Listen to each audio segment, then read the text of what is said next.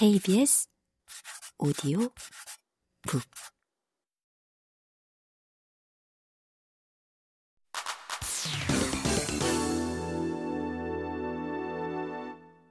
입맛에 맞는 뉴스만 고르는 선택적 노출.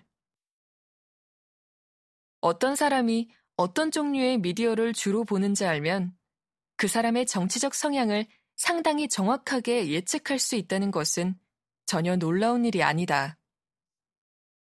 예를 들어 한국의 경우 어떤 사람이 주로 보는 미디어가 기존 3대 메이저 일간지, 즉, 조선일보, 중앙일보, 동아일보라면 그 사람은 정치적으로 보수 성향에 가까울 것이라고 예측하는 것이 자연스럽다. 반대로 한겨레, 경향신문, 오마이뉴스 등을 주로 본다면 그 사람은 진보 성향일 것으로 추측할 수 있다.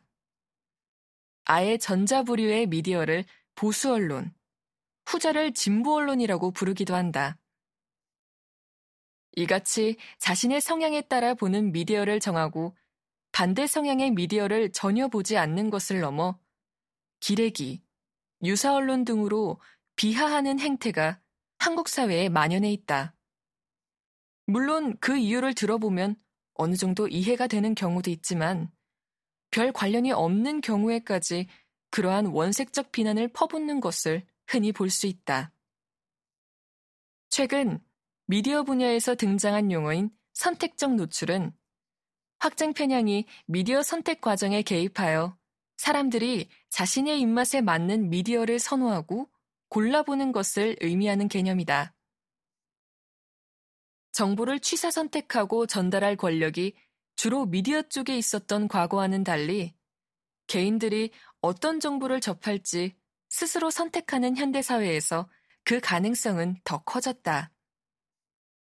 즉, 미디어의 소비자가 과거에는 언론사가 취사 선택한 정보를 수동적으로 받아들이는 처지였다면 최근에는 자신의 입장을 확인시켜주는 미디어를 능동적으로 찾아내 소비하는데 이는 정치적 입장의 양극화와 극단화로 이어질 수 있다.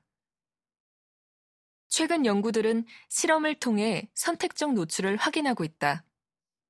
예를 들어 미국 오하이오 주립대학교의 실비아 웨스터윅과 동료들이 최근 수행한 연구에서는 실험 참가자들에게 다양한 사안에 대해 서로 다른 논조를 취하는 뉴스 기사들을 제시하고 자신들의 입장과 부합하는 기사를 그렇지 않은 기사보다 많이 읽는지, 더 오래 읽는지 등을 정량적으로 측정하여 분석했다. 좀 더 구체적으로는 연구자들이 사전에 만든 인터넷 뉴스 검색 결과를 헤드라인들과 함께 참가자들에게 제시하고 참가자들이 자유롭게 기사를 골라 읽을 수 있게 한 다음 방문 기록 데이터를 수집하여 분석했다. 데이터를 분석한 결과 사람들은 자신들의 입장에 부합하는 기사를 그렇지 않은 기사보다 더 많이 읽었다는 것을 확인할 수 있었다. 즉, 부합하는 뉴스 기사는 평균 3.88개 읽은 반면 그렇지 않은 뉴스 기사는 평균 2.82개 읽었고 그 차이는 통계적으로 유의했다. 심지어 이는 사람들이 지닌 서로 다른 인지적 특성을 통계적으로 보정한 뒤에도 유의했다. 그리고 기사를 읽은 시간에서도 차이가 발견되었다. 사람들은 자신들의 입장에 부합하는 기사는 평균 261초 동안 읽은 반면 그렇지 않은 기사는 평균 168초간 읽었으며 이 차이 또한 통계적으로 유의했다. 해당 논문 저자들은 이 결과를 확증 편향이 작용한 것으로 해석했다. 그 결과 사람들은 자신들을 미디어에 선택적으로 노출하게 된다는 것이 저자들의 설명이다.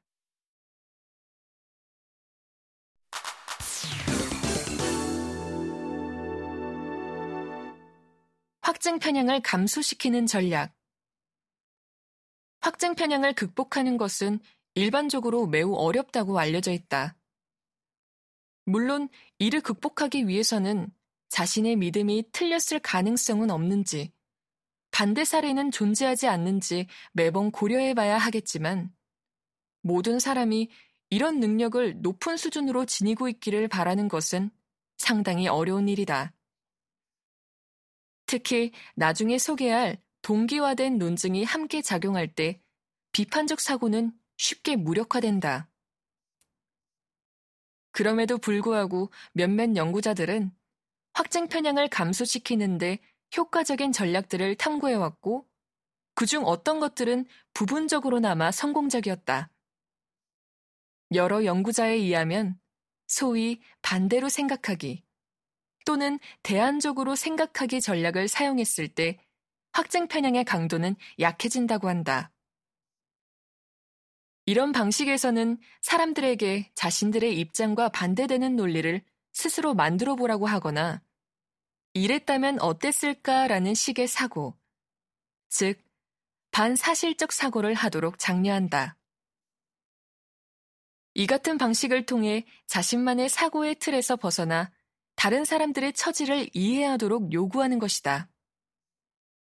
사람들에게 직접 인지적 편향에 대해 알려주거나 기초 논리에 대해 교육하는 것이 도움이 된다는 연구 결과들도 있다. 이를테면 실험 참가자들에게 웨이슨 선택 과제에 대해 알려주고 사람들이 흔히 고르는 오답이 왜 틀렸는지 설명해 주는 것이다. 이와 같은 방식을 심리교육적 방법이라고 부른다. 하지만 연구 결과들은 이 같은 방법들의 효용성에 대해 엇갈린 결론을 내놓고 있어서 효율적인 방법이라고 단정 짓기는 힘들 것 같다. 미국 에모리 대학교의 스콧 릴리엄 펠드 교수와 동료들이 2009년에 출간한 한 논문에 따르면 확증 편향을 극복하기 힘든 이유는 다음과 같다.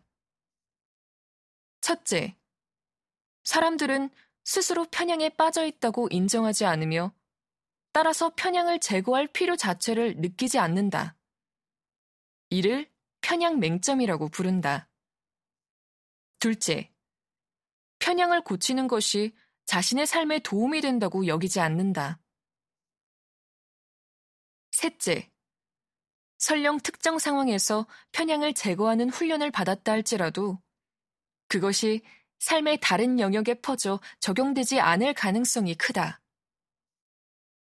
넷째, 편향을 제거하기 위한 노력의 효과는 개인차, 문화적 차이, 성격, 인지적 성향 등에 크게 좌우된다. 즉, 어떤 사람에게는 효과가 있는 편향 제거 방식이 다른 사람들에게는 효과가 없을 가능성이 크다.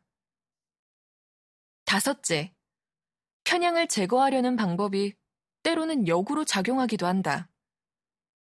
이를테면 앞서 언급했다시피 이랬다면 어땠을까를 참가자에게 생각하게 했을 때 어떤 참가자들은 내 생각과 다르게 세상이 움직였을 가능성은 전혀 없다는 식으로 반응함으로써 오히려 자신의 확증 편향을 강화하기도 한다는 것이다.